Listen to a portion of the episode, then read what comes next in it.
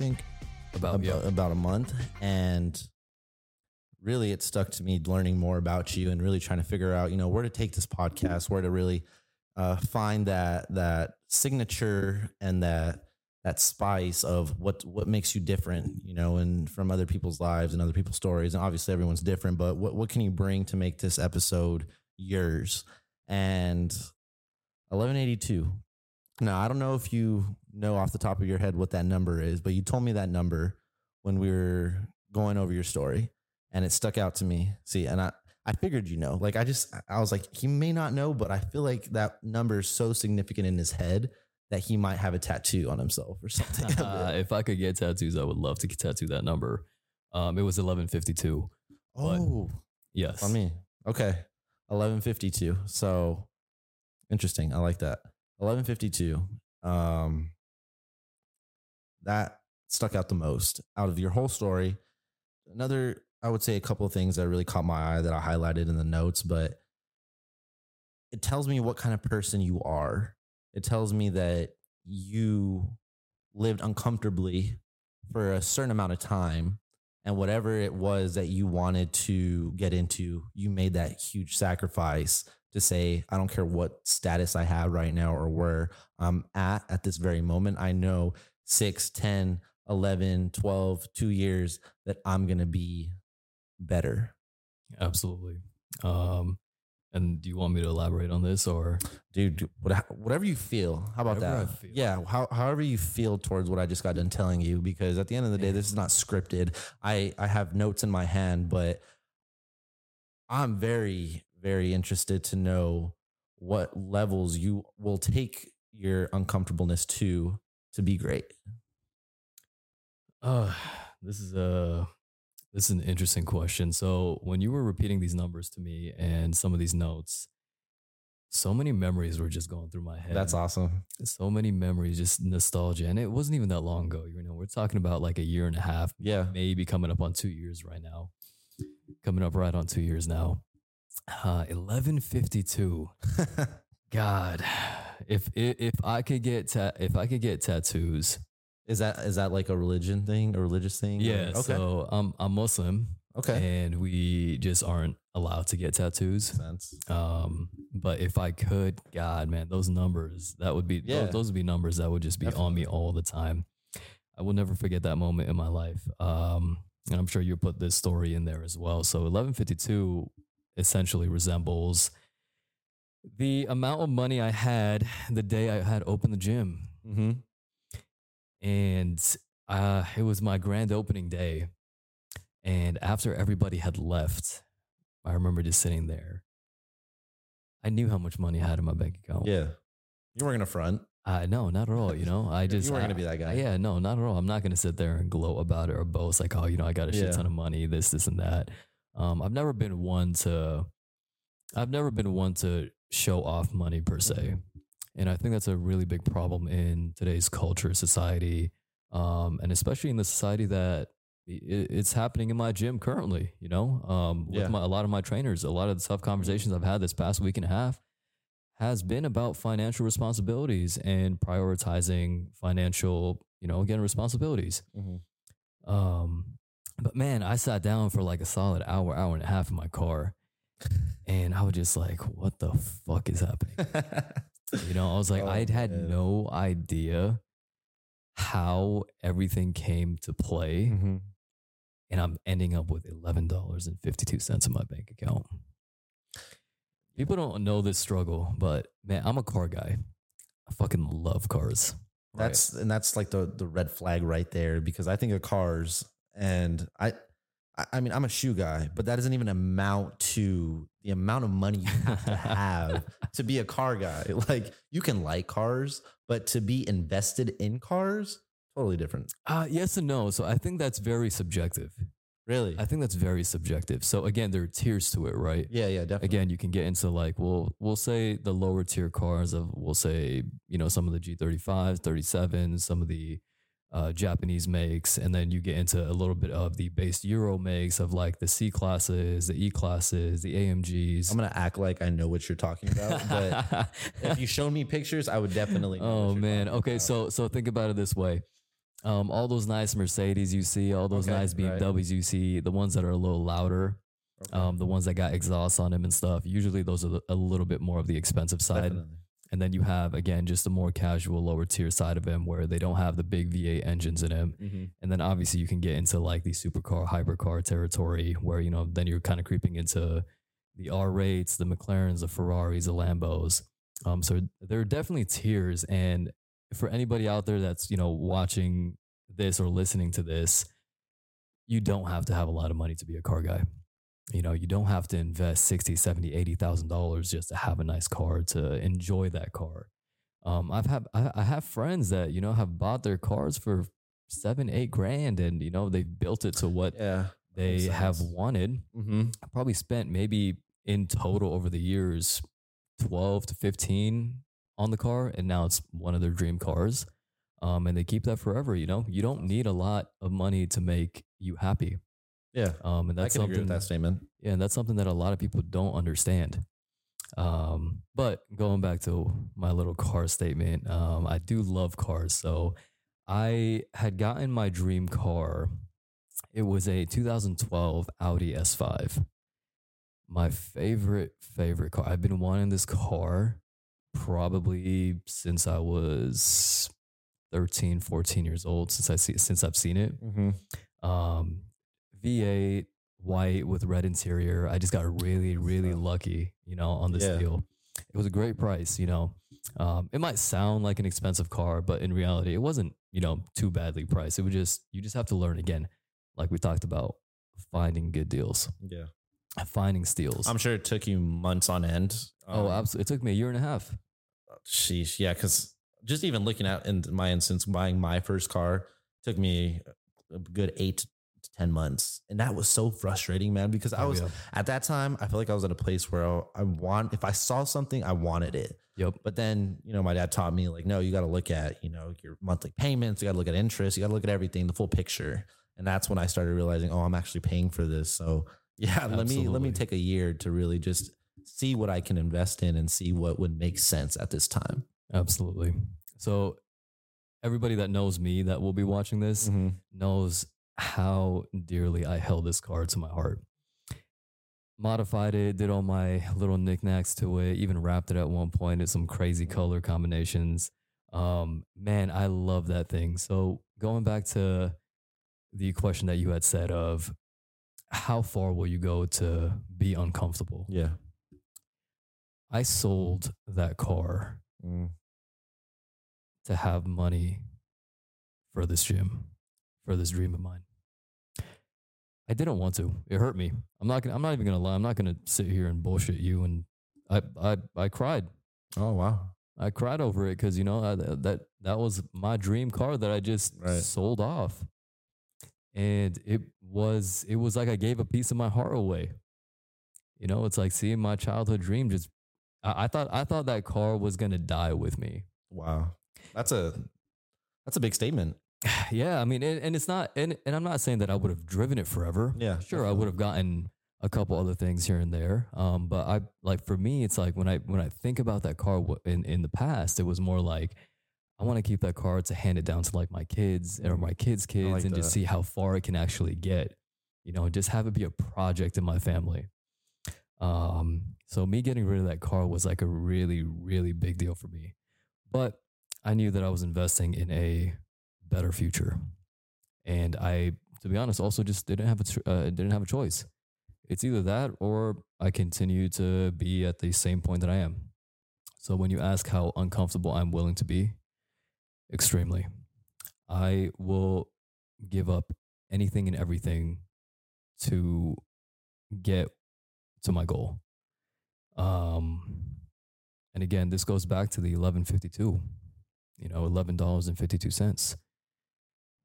That's not enough. That's not enough in today's society to do anything.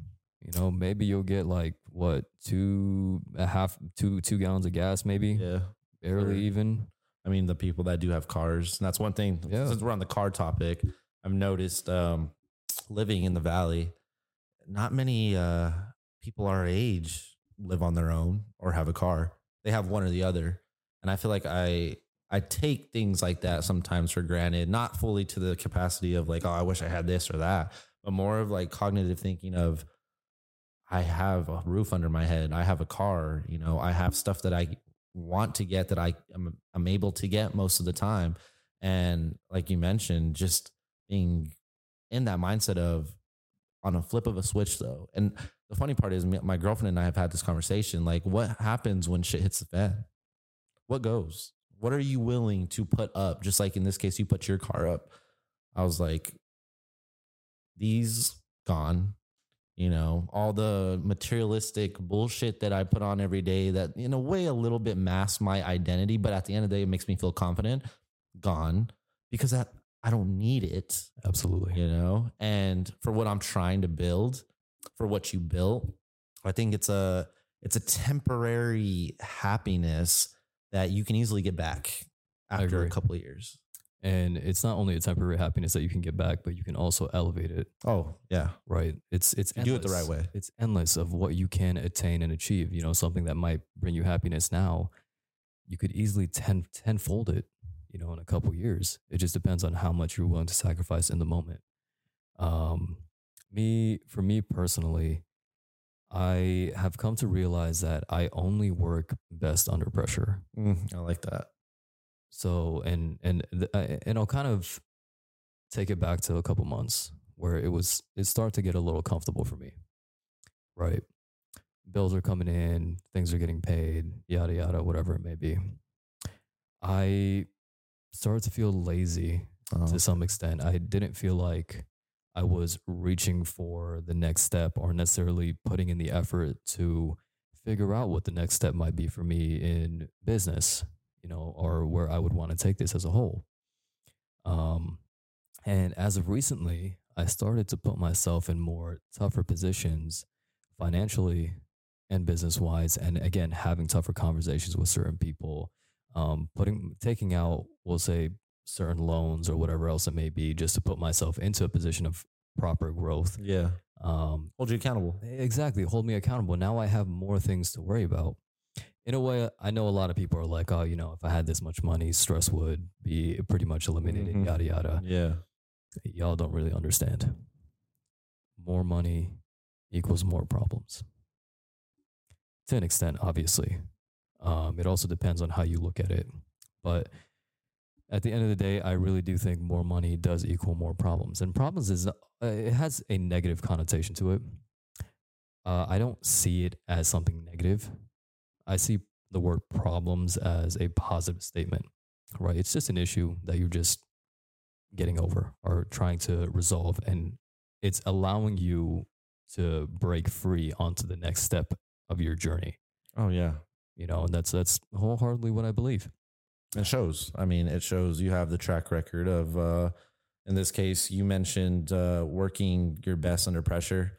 Um, it, it goes all along the line of uh, big time players make big time plays in big time games. And that's a saying that I'll always live by. And you really find out who the real players are. Like you said, when you're down bad, your back's against the wall, or in this case, you have everything you could possibly want going for you and you don't know what to do and or what's next. So you get yourself into more problems, let's say opportunities, or in this case, um, areas to elevate, you know, your brand or your individual self. And you either do it or you don't. Absolutely. So, by the way, guys, this is uh, Hammy, um, owner of Concept Co. Uh, really, I'm I'm excited, man, because everything that we just got done talking about these last 15 minutes is just key. And I knew you were a hit when I first met you. So, not even to just go backwards, but to keep going on what we've been kind of going off of and platforming on that. Hammy was a perfect guest for season three of BHD, the determined phase, because you showed me what it takes to be a determined individual. And what I mean by determined, yeah, you have the mindset, you have, you know, the dedication to do it, what you're doing in the gym, but you're determined to be a good person. And I think that's what stuck out the most. And that's really what kind of fueled me to get to the point to where I sent you the link of, hey man, I would love to talk about your story. I'd love to get you get to know you more, which isn't always easy. You know, it's it's hard to go after someone maybe like minded like you and just be like, hey man, teach me. You know, come talk to me on a platform and really talk about what you're doing and how you got to this point. Because everything nowadays, like we talked about, is ego based. Absolutely. And I'm not that guy. I used to be that guy. Terrible. Was not happy. But a couple years down the road, I figured out, you know, who cares? No one cares. The happy people that are happy don't care about what you're wearing or who you are or what you did the last year. You, for instance, carried those traits. We're here now. And I'm very excited because you're a selfless person. And I wrote down who taught you that? But not only who taught you that, why do you still, till this day, be selfless towards people that may not even give a shit about who you are and still do that on a daily basis? Hmm. How do I properly answer this question? So, in the sense of who taught this to me, I don't think there's just one person per se. Um, and I'm not going to sit here and be like, oh, you know, it's just my parents or it's like religion based or it's friends based. I think it's a collective group effort of everything combined. Okay. I have, you know, in my opinion or in my eyes, one of the best friend groups out there. You know, we're all, we all have our own independent businesses. Again, it goes back to that statement surround yourself with people who you want to be like, you know, who want to elevate, who want to grow. Yeah. Um, that's who you should be accompanied with. Um, my parents, uh, my dad passed away, but you know, may he rest in peace. But my mom, my mom was a major part of my upbringing. Um, she always taught me what's right from wrong, and not in the sense of oh, this is right, this is wrong, but she more so taught me how to decide for myself what is right and wrong. Oh, okay. You know, she just didn't. She didn't tell me, oh, lying is wrong. Mm. She said, okay, if you hear if you hear a lie, how do you determine if it's right or wrong? What is what is going to click in your head that's telling you this person is lying? Or are you going to sit there and give them the benefit of the doubt? Right. A lot of my trainers, they say the same thing. They're, I've run into plenty of issues with them of uh, I wouldn't get into the nitty gritty of their personal uh, Yeah. problems, but I've given tons of people second, third, fourth, fifth chances in hopes that people will change. A lot of these guys came in with mad egos, mad egos. None of them, they all had, uh, they all, they all of them had their heads up their asses. Mm-hmm. None of them were humbled. They came to me and I'm just like, okay, listen, I see that you're up there, but you acting like you're up there doesn't mean shit. Right.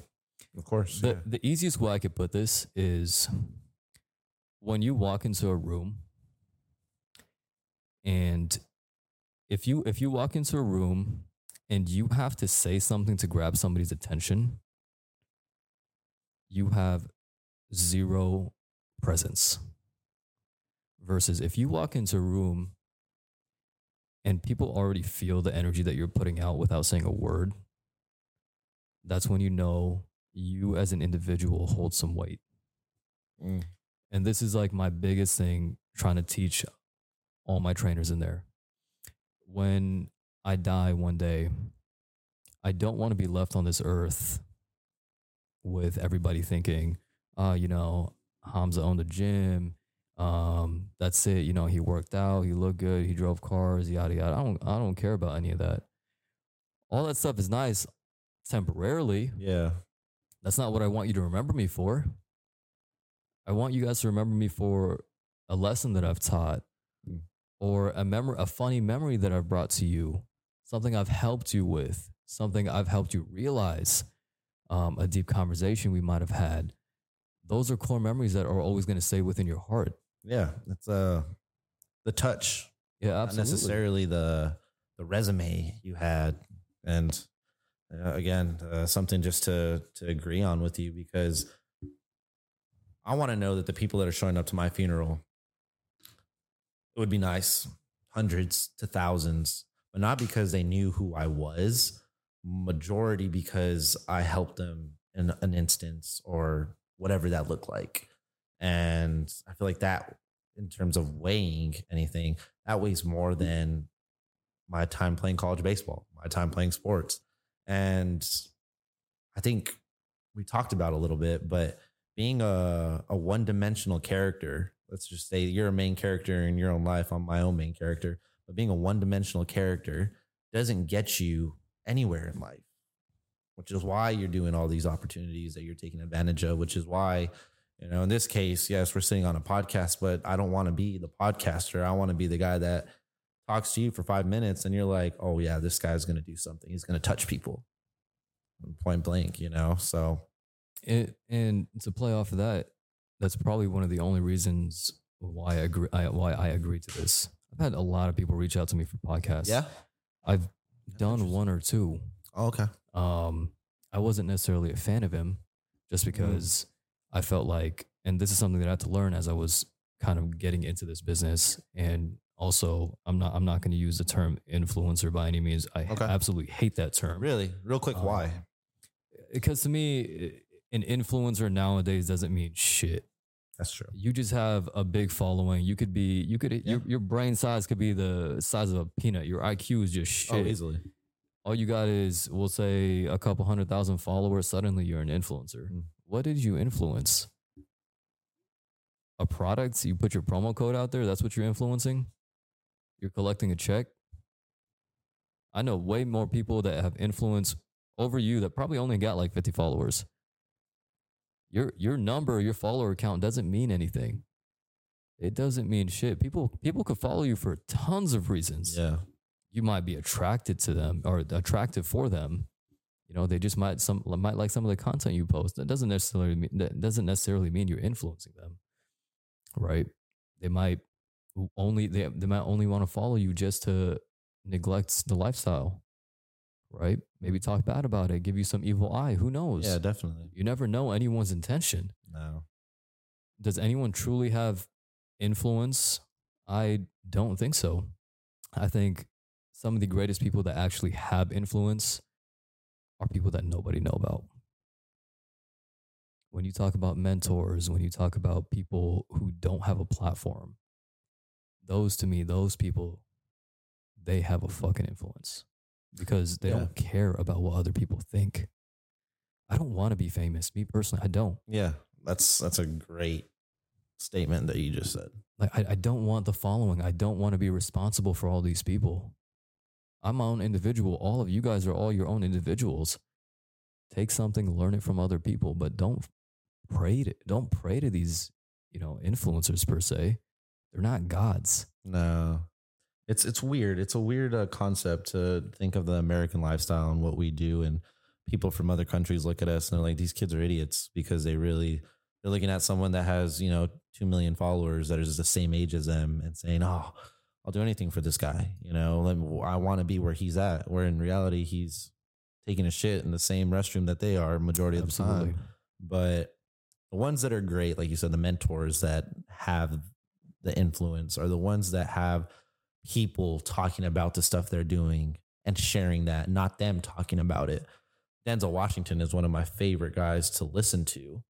And every time I'm on TikTok or Instagram, it's someone using something he said at a college graduation that he was speaking at as a keynote speaker. Not because he was in a movie or not because he was doing something, you know, to raise, you know, money for whatever. He was literally giving a speech at his alma mater that he went to, you know, 10 years ago. And that hit. And it's some huge trending voiceover, whatever you want to call it. People use it all the time. But why is that? Because you take someone like him and you take any other influencer that got big off TikTok, bro. Come on now. It's Denzel Washington literally gets it.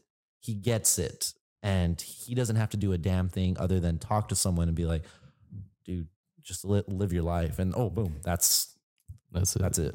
That's it. I want to give a really good example, actually, and I think about this constantly. And this is probably the most this this is the example that I give very often of how I would like to live my life, essentially. So, Alphalete, who's the owner of Alphalete? Right, CG. CG, who's the owner of Gymshark? Um, I know, if you showed me a face, I know who you, who it would be. See, and I I love the fact that you have no. I a little a little part of me was hoping that you would know, but the fact oh. that you don't know blows my mind. Gymshark, the owner, Ben Francis, There we go. is probably worth four, five, or six times over CG is Oh, easily. easily. He started it. He Let's, started let's it. be honest. He, Absolutely. he started the wave. But look at the influence that Gymshark has or Ben Francis had without his face ever being in the picture. Mm. Versus CG, his face needed to be in the picture for his audience to grow. There's nothing wrong with that Right. at all. Props to both of these guys. Mm-hmm. You know, CG's done a great, great thing. He's built a fa- fantastic community. He's built Alphalete from the ground up. I've seen it, watched all his videos. I'm a big fan. I'm a supporter. Yeah. Um, so I have nothing bad to say about these two. But to me, this is like a whole different playing field when we're talking about Ben Francis and we're talking about somebody who is quote unquote not an influencer, Mm-hmm. but he's done so much. They're right around the same age, but they're playing on two completely different planets. Not even a field. We're on two different planets right now. We're talking about Ben Francis, who's going toe to toe almost with Nike. Yeah. That's that's incredible. See, I don't know numbers like that. Um, but I will say that stepping into this gym industry and the, the branding and the athletic wear that's gone big. I mean, I've always known Gymshark was, you know, that was when we were in high school, middle school. That's when Gymshark was huge. Like everyone was wearing Gymshark. Absolutely. And now it's like obviously it opened opportunities and doors for other people. But that's interesting you mentioned that because I didn't know that. And now that I think about it, he, he doesn't need his face. He doesn't. know, he, he- doesn't need it. Mm. Like he's not the face of the brand, and that's partly why I love the way that I'm kind of going about concept as a whole. When people walk into concept, they have no idea that I own the place, and that's my that's absolutely my favorite part. they think some of the trainers that are in there because they're so showboating, so flashy. Yeah, they I think that some of them own it. I'm like, that's cool. I don't. I, I don't care. You could you could pretend like you own it. It doesn't matter to me. It doesn't bother me. right. You know, the people that know know. That's all that matters to me. But that to me is my favorite thing, and this was very very important for me, especially on a business decision or aspect going into it, where I didn't want my name attached to the business Mm-hmm. in the sense of I never wanted my personal life or decisions that I make in my personal life to intertwine or affect my business. That makes sense. We've seen it multiple times with influencers where they make personal decisions. We'll say, for example, you got a husband and wife, right? Massive hit on YouTube, whatever it may be. They got a company, merchandise, yada, yada. Husband cheats. That's a wrap. Whole business is gone. What do you do then? The business is affected, money's not flowing anymore. It's a waterfall effect if my name were to be taken out of concept right now, Oh, it's standing still. it's, standing still. it's going. It's going straight up still, and I love that. Nothing would change. which is funny because I did a lot of research before I decided to go into this whole um, this whole marketing scheme that you did with the with you know bringing in other people that are allowed to go into your gym, and I was like, I need to figure out who this dude is because I'm the type of guy where I, I think of it, I'm like, okay, if I'm going into someone that has their own you know locally owned or private business, I'm I'm a big believer, and I want to support people that you know are good people. You know, in essence, and it's it's taken a lot for me to get there. I used to just give my money to whatever. Still, sometimes, yeah, but I'm I'm more cognitive about what I do and who I do it with. And I said, you know what? If I'm gonna if I'm gonna pay a membership, in this case, you know, a membership that's more than just a Planet Fitness or an EOS, I'm gonna make sure that I'm giving my money to someone that I could see myself being friends with. So I remember going on your guys' page or on your Instagram page, on your website, and I'm like, I cannot find this guy anywhere. And I mean, I don't know how long you've had it in your your bio, um, but I know when I looked, I was like, I couldn't find a name to uh, put a name to a face. And eventually, like when I walked in, just shortly when I walked in, I remember coming in through the back because your guys' is um, what do you call it? Your uh, the gate. gate was was open, and I'm like, all right, like I'm looking in. I'm all, you know what? I don't, I don't want to walk on the, you know, the turf carpet area because you know people working out. So trying to walk in and just taking everything in, like looking around, like mm, okay, well, I don't know where I'm walking to, but I'm just gonna walk towards the back, and I see a group of people, and like I'm just gonna ask them a question, you know, I, at 10 years before that, I would have stood there and just probably waited until I had anxiety and just left. But I saw you and a few other people, and I was like, I was like, and you caught me, and you're like, hey, are you Fabian? I'm like, yeah, what's up, man? Like, how you doing? I was just like, oh, someone's wanting to talk to me. Come in, let's talk. I was like, all right, cool. I didn't know who you were. I was going to assume that you were the owner, and then I wasn't going to assume that you weren't a nobody. I was just like, cool, dude, I'll talk. you want to take me into you know, your guys' the little back to your little back room and uh, just chat it up for a while until someone talks to me and talks business. that. Let's do it. So we did. We sat down. You know, we uh, we talked about tons of things in a matter of ten minutes. mhm. And I'm sitting there and I'm like, no, this dude's pretty cool. And then you're like, all right, let's talk about the membership. And I was like, oh shit, What? Yeah, I remember I just went right into I was like, everything. dude. Boom. That's and it's funny. I wanted that. If you would have told me, is this exactly how you want it? I'd have been like, no, because it wouldn't have, felt- it wouldn't have felt real. right. But the fact that it happened that way, I was like, "Bro, take my money." yes, I'll, I'll I'll do it. Let's let's let's run it. You know. I love that. And it was, and again, you know, this just goes back to, I guess, the memories that I want to keep with people or have people live with, right? Um, who knows? Me and you might have a much stronger connection in the future. We might become best friends, you know, like anything's possible. Right. But in the event that me and you don't, right, you're going to remember that interaction for a very long time. Oh, easily. I didn't treat you like you were just a number. Yeah. I didn't treat you like you were 60 bucks getting put getting put into my pocket. Right? You're a human being, you're an individual, and I got to learn about you. I love learning about people. I love sitting there having a conversation. I don't want to make you feel like you're just a number or mm-hmm. you're a stepping stone to where I need to get to. I think that's fucked up just all around for anybody to do. Other gyms, like, yeah, I get it on, on a bigger scale. Yeah, you're running through a ton of people every every single time. That's that's a whole different game. Yeah. But if we're talking about smaller facilities, we're talking about places like, I'll name drop it for the sake of this com- conversation, but you know, you could take this out if you choose to. Um, like Muscle Factory, you know, they probably don't know all their members at all. You know, I've had a ton of people come in from Muscle Factory for, for this membership, and they've told me the exact same thing. They said, I was expecting you just to give me the price and me just be on my way out Mm-hmm.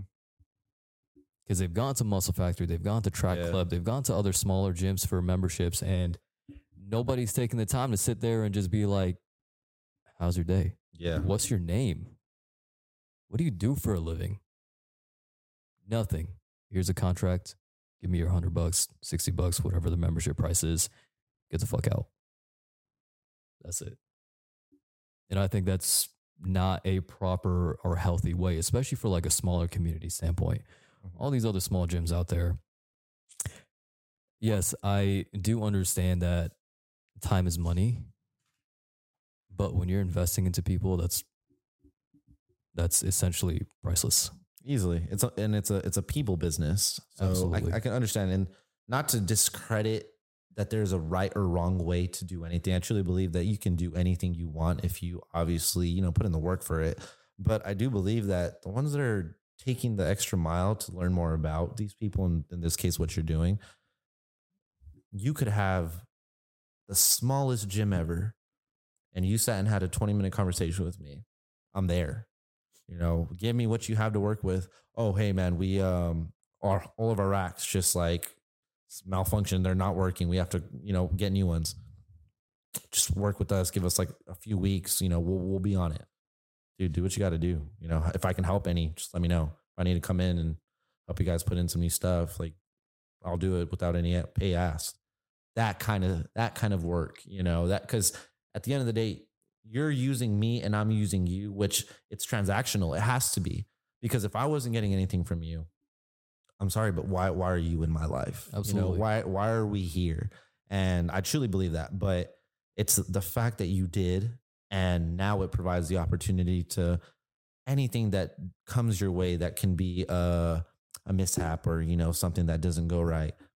I, I won't judge you. I won't judge the gym, and it's because of the person you are. You know, like you, you got to give people that chance. Absolutely. And if you want people to give you that chance, then you just gotta just gotta be a good person. And it's it's two seconds. Two That's, that's seconds all to it 10 takes. minutes. Yeah. That's all it takes, and that's it. Like you, you literally just build that little rapport. Mm-hmm. You're no longer that dickhead that they walked in thinking that you were. Suddenly, you're a whole different person. Suddenly, you're like, okay, fuck, like I kind of know him now. Yeah. Um, Yeah. I'm also going to sidetrack for a second and just address the elephant in the room because I feel like I've already gotten a couple looks, and then I don't know how it's looking on camera right now, um, but I'm sure people in the people watching this might be trying to figure out what's happening. But my hand, um, Dude, how am I just seeing that? That's, funny. Wild. I literally, I've been, it's been in my pocket and it's been collecting heat. I'm like, God, okay, I just got to pull it out. Fuck it, whatever. Wow. Um, so I know I did not get burned. No, this is not an injury or anything. Uh, so my best friend actually just got married on Saturday, okay. and you know what henna is? Yes. Yeah, so like that temporary Yeah, tattoo yeah. almost. Um, so my best friend, he's Sudani, um, which is in Africa, a part of Africa Okay. and pretty much the groom and all his best friends will put henna into their palm and we'll go ahead and clench our fist for about like an hour, hour and a half until that henna kind of sets. Um, Oh. this is just more of a cultural thing. for Hour and a half. Hour and a, I mean, it's not that bad when you have friends and you're kind of having a conversation with everybody. Yeah. Um, but I know on camera because I've been getting questions about it a lot. I'm like, damn, it just looks like I either burned myself or I'm still coming off my Halloween costume, whatever it may be. Uh, I just didn't want anybody to think Oh, otherwise. that's funny. uh, this is just more of a cultural thing, so don't freak out if you see my my hand like this. No, that's great. Uh, That's culture's huge. Uh, yeah, that's culture's huge, and th- this right here, this right here, is why I'm not going to say this specific reason, but culture is why I opened up concept. Interesting. Uh, I came from. I'm not going to name drop the gym, but a, another private training facility. Yeah, we have it on notes. Don't worry. Yeah. So We have it on record. I am not going to name drop them, but I came from another smaller uh, training facility. And the problem that I see with a lot of training facilities now is they are also culturally unaware to an extent Yeah. right? All they care about is bodybuilding, weightlifting, and that's that's fine. But there's a sense of entitlement when you kind of look at the demographic of people that are actually running these facilities.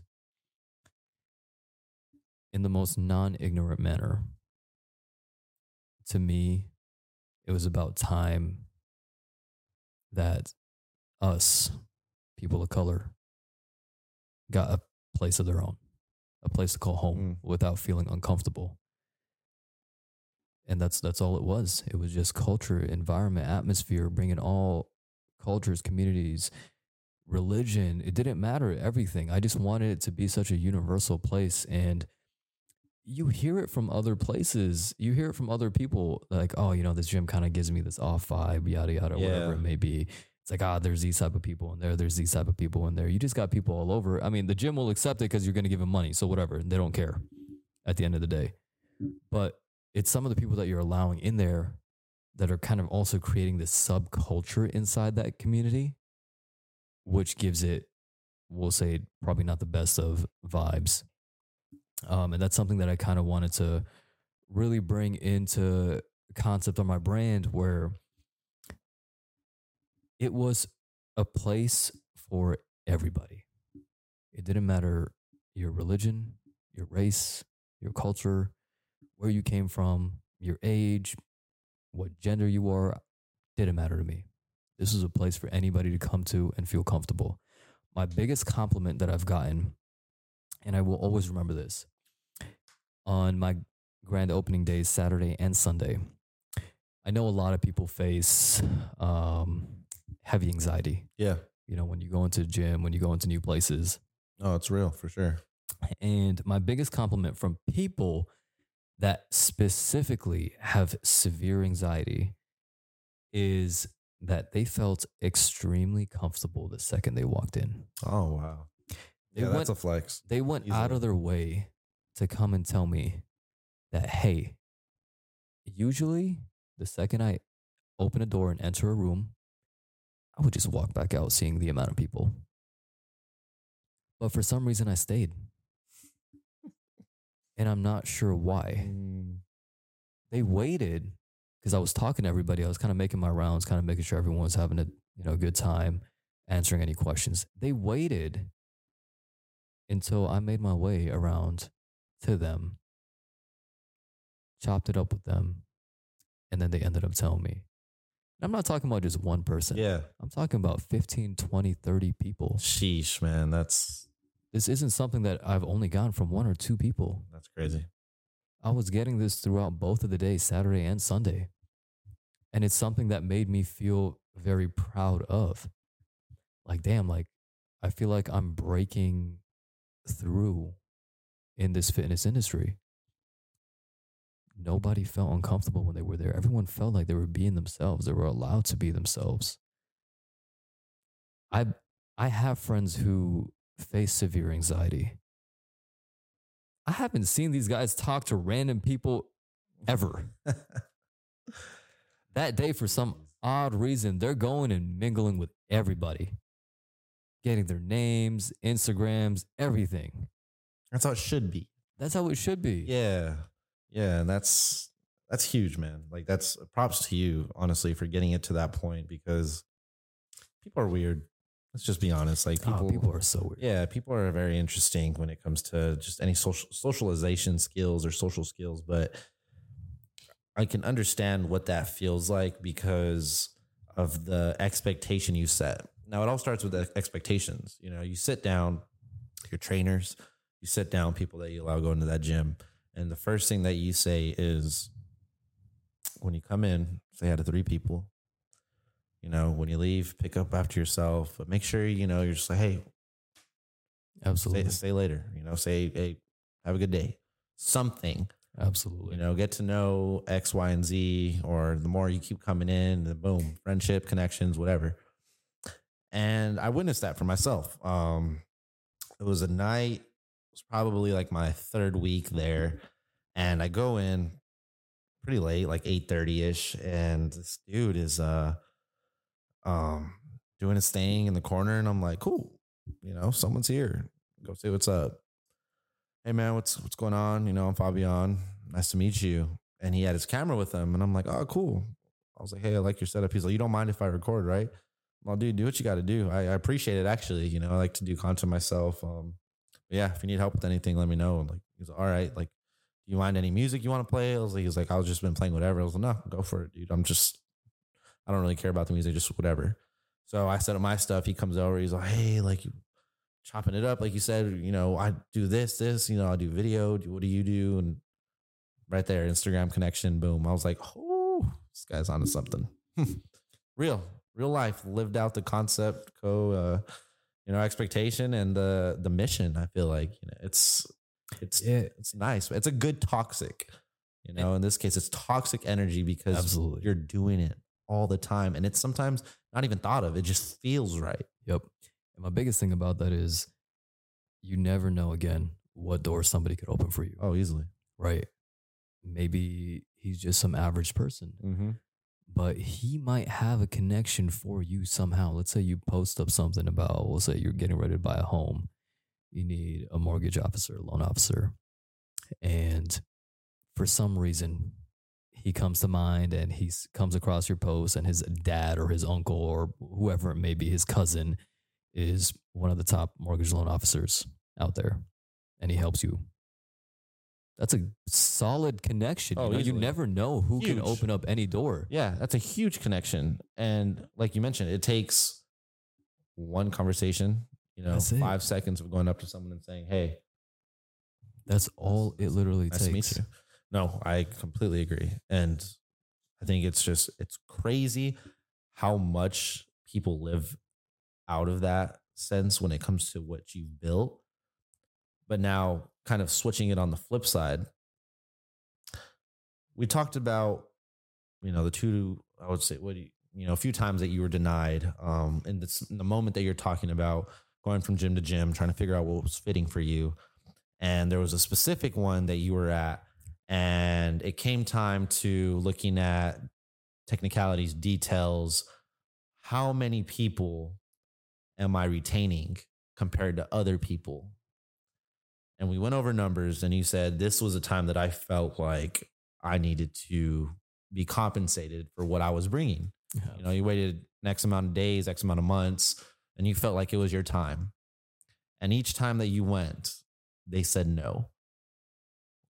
Were you scared at any moment of that time, going back to second, third, or even the first, of that potential no? No, not at all. So, and this is this is actually a conversation that I kind of recently had with some of my trainers about um, very difficult conversations and quote unquote conversations being embarrassing, right? Uh, to me, it's only embarrassing if you make it embarrassing, I like right? that. It's only awkward if you make it awkward. If I go in there with full confidence and I don't think it's awkward, yeah. you will question yourself if that conversation was actually actually awkward or not. You're gonna be like, hmm, actually that wasn't as bad as I thought. Yeah. It wasn't awkward for him, so why should it be awkward for me? I didn't care. I knew what I wanted. I knew it was a tough question to ask. Mm-hmm. I knew a lot of people wouldn't ask a second or third time. I had nothing to lose. What did I have to lose?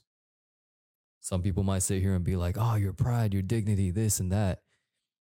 To an extent, I truly believe that you have to give up some small portion of dignity or self worth if you really want to grow. You have to, again, live below your means. That's, that's what I mean by it you have to learn to kind of put yourself down, humble yourself to an extent in order for you to grow. If you're going to live in this mentality of, I, I deserve this, I'm better than this, or Mm. you, you're, you're not going to, you're not going to be able to grow internally, you know, like, oh, like, let's say, for example, on this retention rate, oh, you know, they didn't, they denied me once. I'm not going to go back, like, screw them, fuck them, whatever, yada, yada. It's my pride that's getting in the way. No, okay, they're going to keep you at that forever. Yeah. They're they're not going to think Some twice. places are going to take advantage. of course, they're going to take advantage. That's how you get taken advantage of. You put your pride aside. You go in there head first. All right, cool. I need another one. Another one. You keep asking. You get denied. All right, cool. Now it's on you. Now you make the decision. What do you want to do? You want to keep asking? You want to keep getting denied, or you or do you want to move on? At what point was that a realization? Obviously, I'm a big believer and very, and I'm religious on my own end too. Is of everything happens for a reason. You know, at every given day, you know, that say this didn't work out. You text me, hey, something came up. Sorry, I can't be there, but I got to take care of this. I would have probably been in a moment of, dang, man, like that. It's over. So what? You know, the so what mentality. And it's it's good and bad, but I'm more on the good side because you weren't meant to be here. It wasn't your time. You know, you have to take care, and I'm trusting you're taking care of everything you need to take care of. That's your own shit. I am not going to worry about what you have to take care of.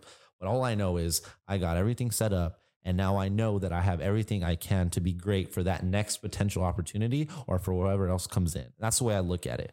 So, in these three times that you got told no, at what point did you sit there and you told yourself, and what what did that look like when you were like, mate, it's just not meant to work out? Was it it's not meant to work out at this gym, or was it it's I still have a lot to to learn? I think after the first time I get denied, I knew they weren't going to give it to me. Okay. So, but I went and I went ahead and asked just for my own sake, Mm-hmm. and sorry No, you're fine. to give them the benefit of the doubt. I'm like, okay, let me just give them a chance. I'll ask again. Got denied. Ask again. So the third time, and I think I don't think you touched on this. So the third time after I got denied, I had put in my two weeks. Right. I made the decision. I said, okay, cool. I asked. You guys denied it. I don't feel valued. It's my time to leave. It's my time to part ways. I don't know what I'm going to do yet, but we'll figure it out. They ended up calling me. I ended up hopping on a call with the company's um, regional president, manager, Yeah. whatever you want to call it, and then our facility, our our locations manager as well. I'm on a three way call, and essentially, they're calling me back after they seen that I put my two weeks in, seeing my numbers break down, my retention rate, and everything. They ended up giving me what I wanted. They said, "Okay, well, we can't lose you. we didn't think you were going to leave. We thought you were just going to shut up and just take what we said. Shut up and move on, man. that's it. You know, like that's typically what happens. That's typically what happens. Yeah. You just shut up. You get denied. You shut up. You try to work it out, and then you leave. But that that wasn't the case for me. They accepted my initial pay increase because that's essentially what I asked for. I asked for an increase in pay just because of the work that I was putting in mm-hmm. and it was just a very short period of time that I was putting in um, this tremendous growth for the company. And after hearing that they wanted to extend that offer to me, I can hear the panic almost in their voice. Oh yeah, Right. That. They're kind of like struggling. They're like, okay, oh, yeah. like, come on, we got it. We like, we need, we need, we need you to stay. Like, we don't know who else is gonna fill this role, whatever. And I told them, I was like, I'm sorry, guys. I respectfully decline the offer. You guys, I've asked, you made me ask three times, and I don't feel like I was valued enough. It, it took me three times and then putting in my two week notice for you guys to even bat an eye. And that alone was enough for me. Um, And do you let- feel like age? Sorry, do you feel like age had anything to do with those decisions? Um, I I wouldn't say age, but I would say um, personal experiences, Okay. and again, just the way I've grown up, and again, going back to simple things like my mother has taught me, um, or like my friends have taught me how to like make decisions like that. yeah. Right? It's not about what's right or wrong. It's about okay, how do I actually analyze and break this down? Mm-hmm. and then make that decision based off of what I'm actually breaking down. For me, any decisions that I make always goes through almost like a bullet pointed system in my head. I got a pros and cons list. I'll bullet point all my pros. I'll bullet point all my cons. Whatever outweighs the other is essentially my answer. Yeah, that's interesting. My dad uh, taught me on the same concept. You know, you got to write things out. You got to play things out in your head. What, you know, what are the good things that are going to come out of this? But you know, what's going to balance that out, and what side is it weighing more towards to be able to make that decision that you're going to be able to live with? And in this case, it's it's wild because I feel like a lot of people make these decisions, these calculated risks, which aren't really calculated in their head. They feel like it's calculated, which you mentioned, and say, I'm too good for a corporate job. I should be getting paid X, Y, and Z. I know I have the skill set and capability to start something on my own. I don't need you. Here's my two weeks. Did everything you did. But it was a fact that they were so, and the way I like to, to say is I like to, to say it is you throw your, you throw your ego on the table, you throw your jacket on the table, and you say, here's me being insecure. You throw your insecurity on the table and you say, I am not ready to be in a position to where I can fully manage myself and my business.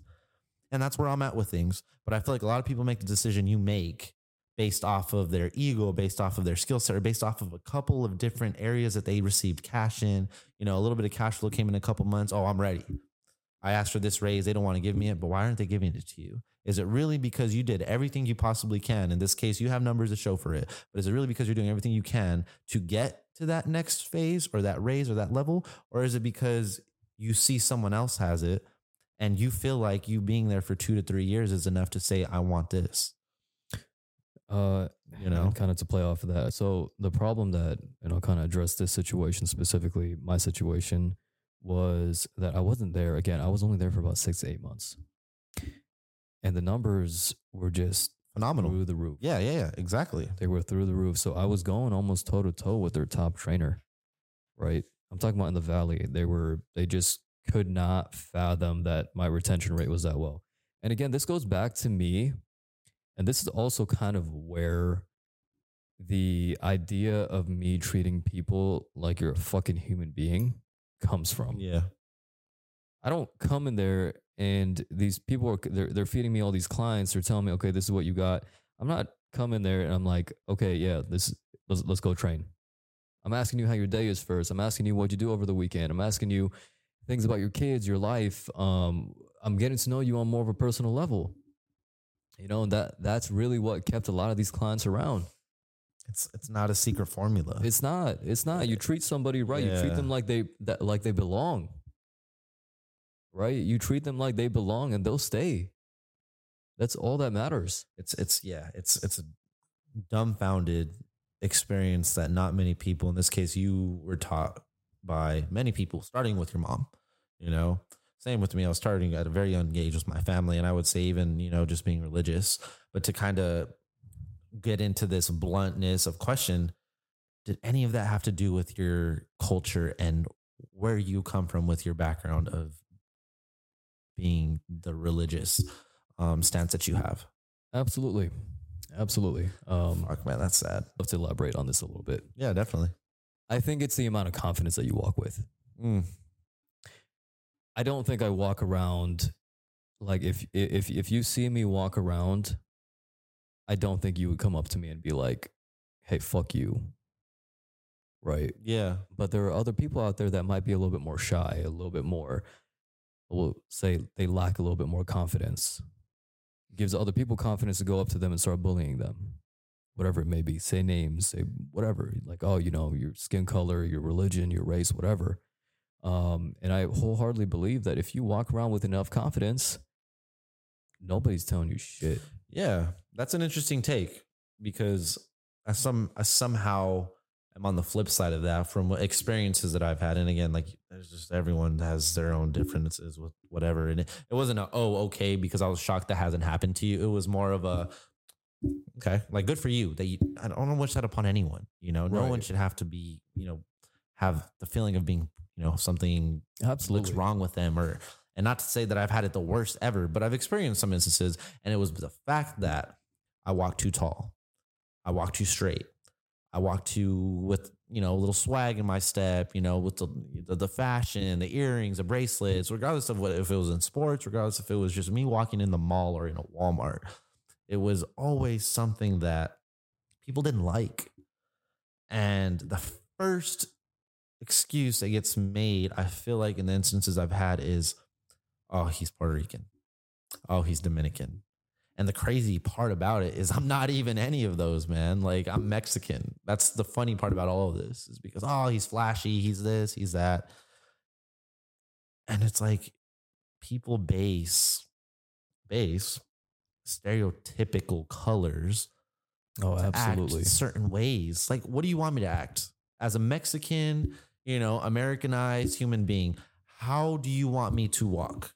Do you want me to walk like I'm an insecure little bitch? Do you want me to not dress in a way that I don't even, I can't even put a thought or like an assumption to what walking like I don't walk would be, would look like. So, why is it that we try to base off of color, religious stance, or money how someone should do things? And, and it's it's stupid, and it's stupid because I'm 25 years old. I'm in a fucking industry that I work with a bunch of people, older people, that have certain stances, certain beliefs. You know, a little different from where I'm at with things. Not all of them, but um, but yeah, I still don't take get taken serious in some instances. Just like you weren't taken serious with your your raise that you asked for. And it's frustrating. It really is. Wow. You know? So to to wrap all of that up in that weird sequence, I think the bottom line of it is you're original and you're yourself. And I don't mean original as you're the most original person ever. I'm saying you're original to yourself and you stayed to, true to yourself, like you mentioned, which I'm going to read here in a bit. And I think that just to tie all this together, that is what makes you great. If that makes sense. Absolutely. And uh, I think that's what should make anybody great. Yeah. You know, just being yourself. You don't have to change yourself or act a certain way or act put on put on a face. It doesn't matter. I don't care if people don't like me.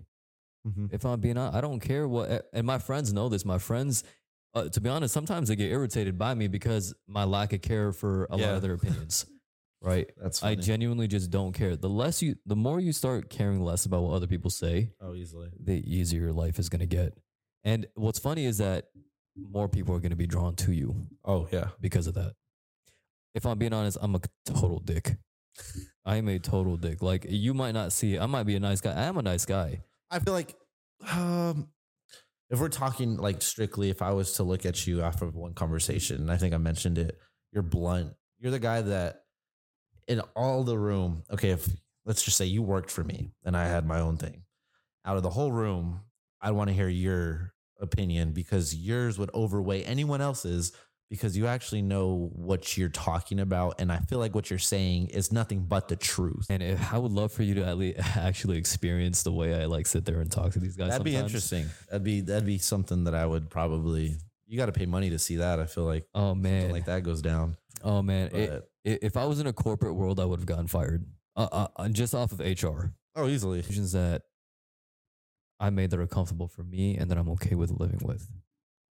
Doesn't necessarily. It might not be right, but to me, I'm okay with that, and that's what matters. Yeah, and I think to to help you out with that is you know that the ones that really get it are gonna push back on you and be like, "Yo, dude, that was fucked up.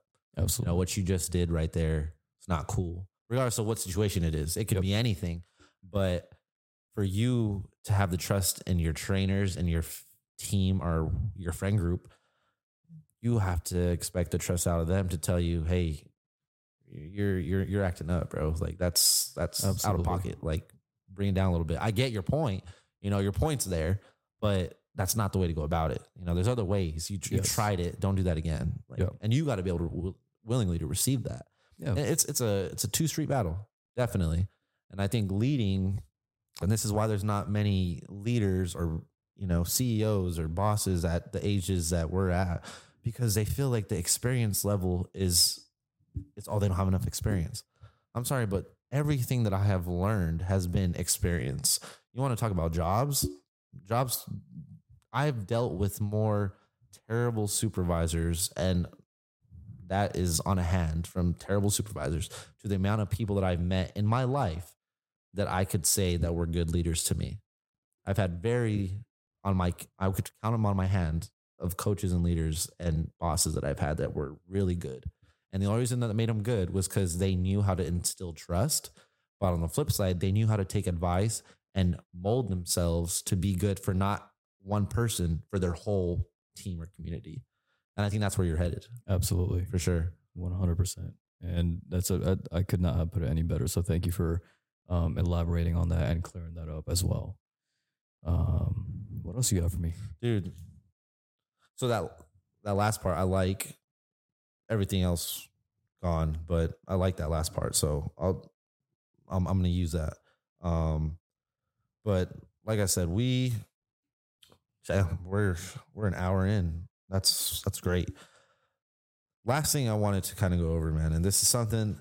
This part for sure was something that I really really liked because I'm a big I'm a big dreamer. I'm a big uh I see it, I believe it, I manifest it, I pray for it in terms of not the result oriented, but the I pray that, you know, I'm healthy. I'm give I have the opportunities to be healthy to do the stuff that I want to do in that sense.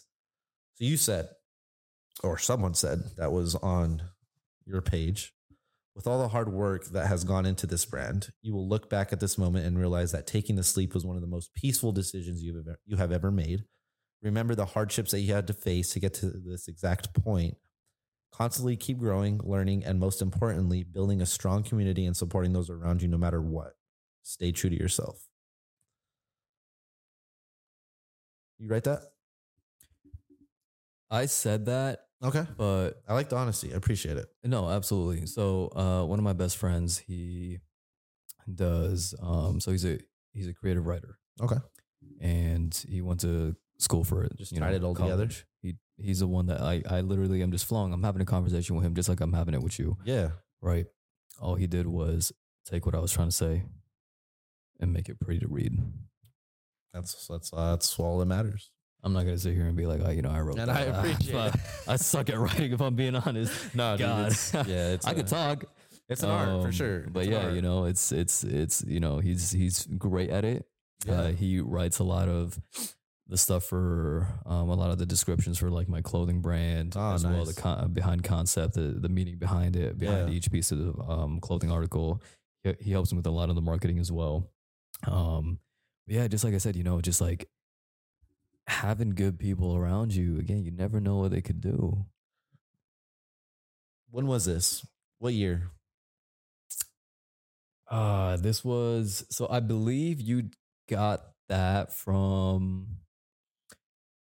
was it a video or was it something that you read? No, this was on your website. My, web- this my was on your about. Okay, perfect. whatever. Yes, that's what I was thinking. So that was when I first opened up, which was 2019. Sheesh. You understand, right? That we are sitting live when this when you're listening to this. Will probably be seven to ten days before 2023. What hits?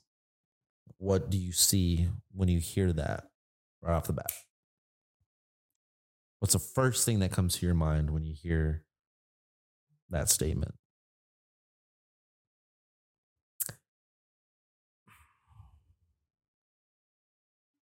I think it's just remembering where I came from, Hmm. the struggle, the hard work, the hours that I put in. That's that's really what that statement means to me. It's just like when I read back at it of looking at a brighter future and looking at what I want to establish and build and now I'm looking at current times it's it's unbelievable to me that I've even gotten to this point. I don't know how I even got here, if I'm being honest. But and, and I'm not gonna makes sit sense. here and I'm not gonna like sit here and be like, I'm the only one that did it. That statement is a community effort. That statement is 100% everybody around me's effort. That's not just me. Everybody around me that's been a part of my life is in that statement. Mm. That's what that statement means to me. Everybody has held my hand and helped push me up.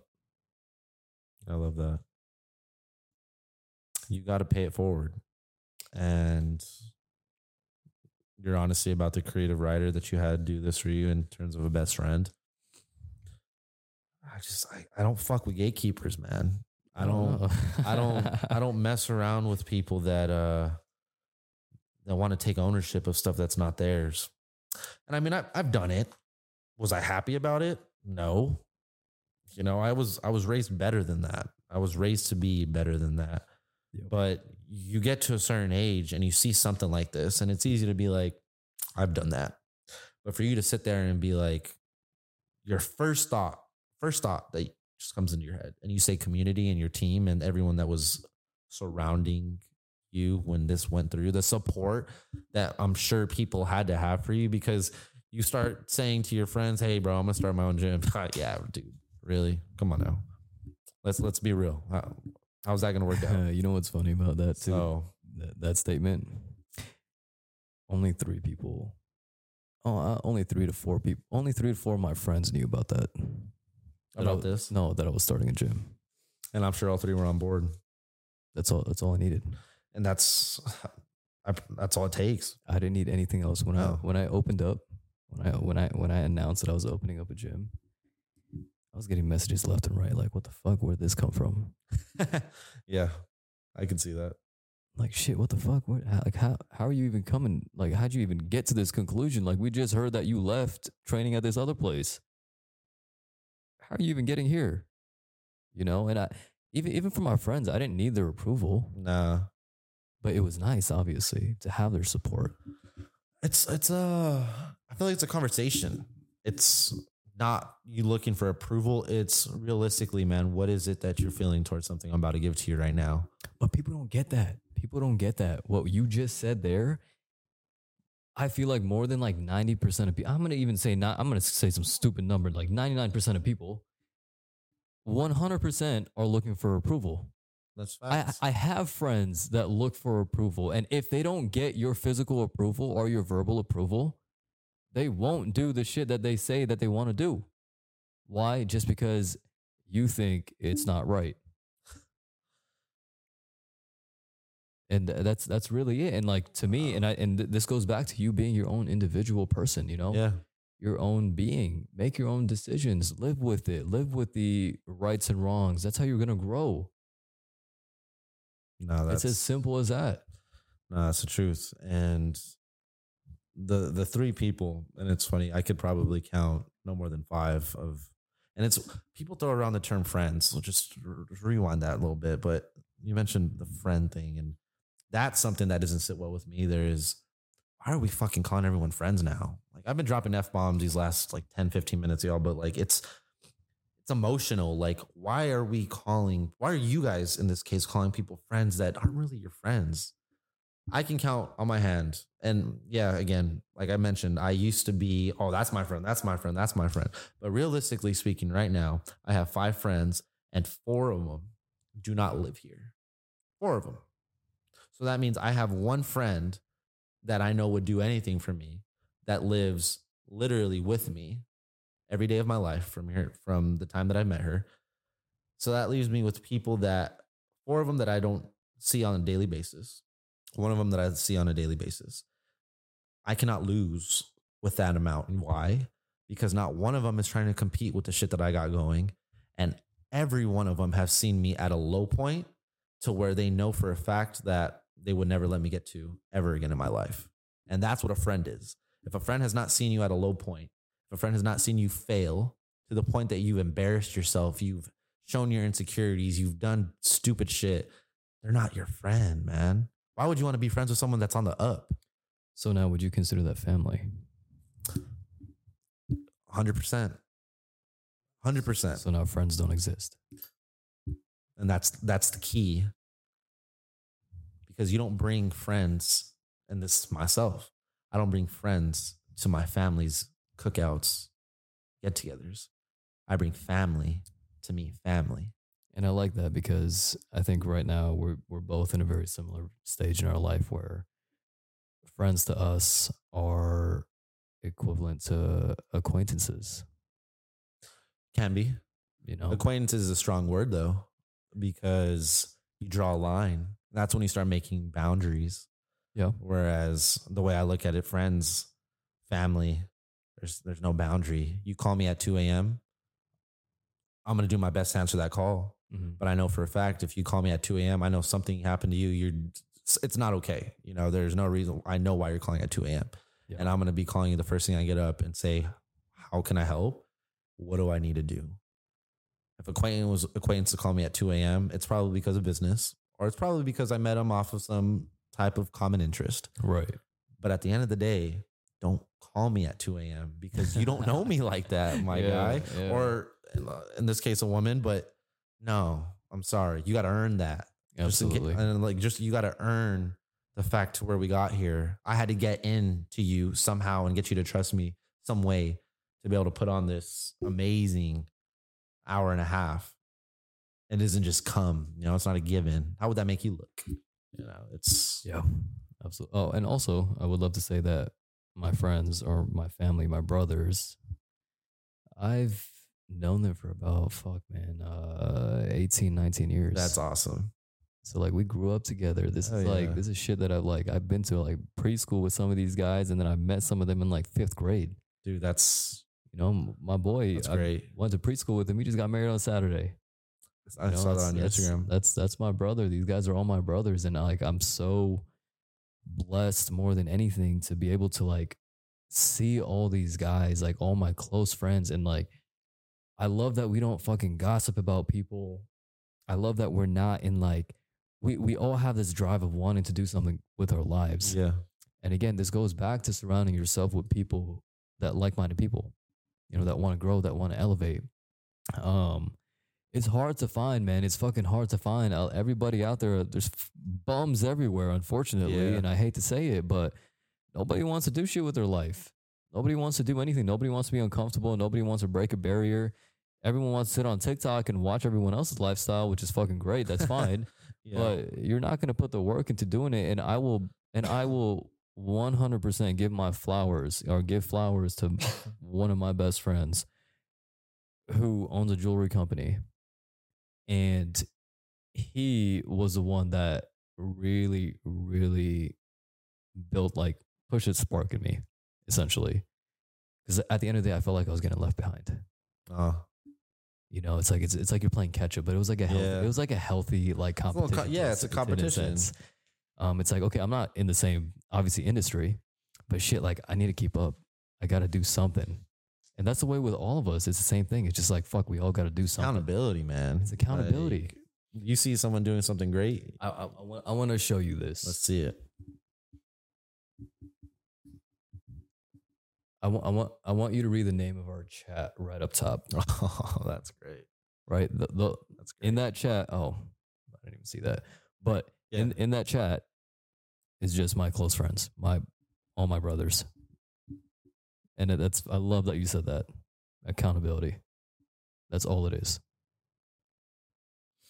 you got to show up, man. That's it. You got to show up for your friends. You got to show up for your family, and it's it's not about you. And that's what's I think that's a, the missing concept from people is it's it's not to do something great to and they're doing something great because they want the gratification, they want the approval, they want the simple hey good job you really did it. But the ones that are doing the great things, we all have a why that is way deeper than anything that has remotely close to do with themselves.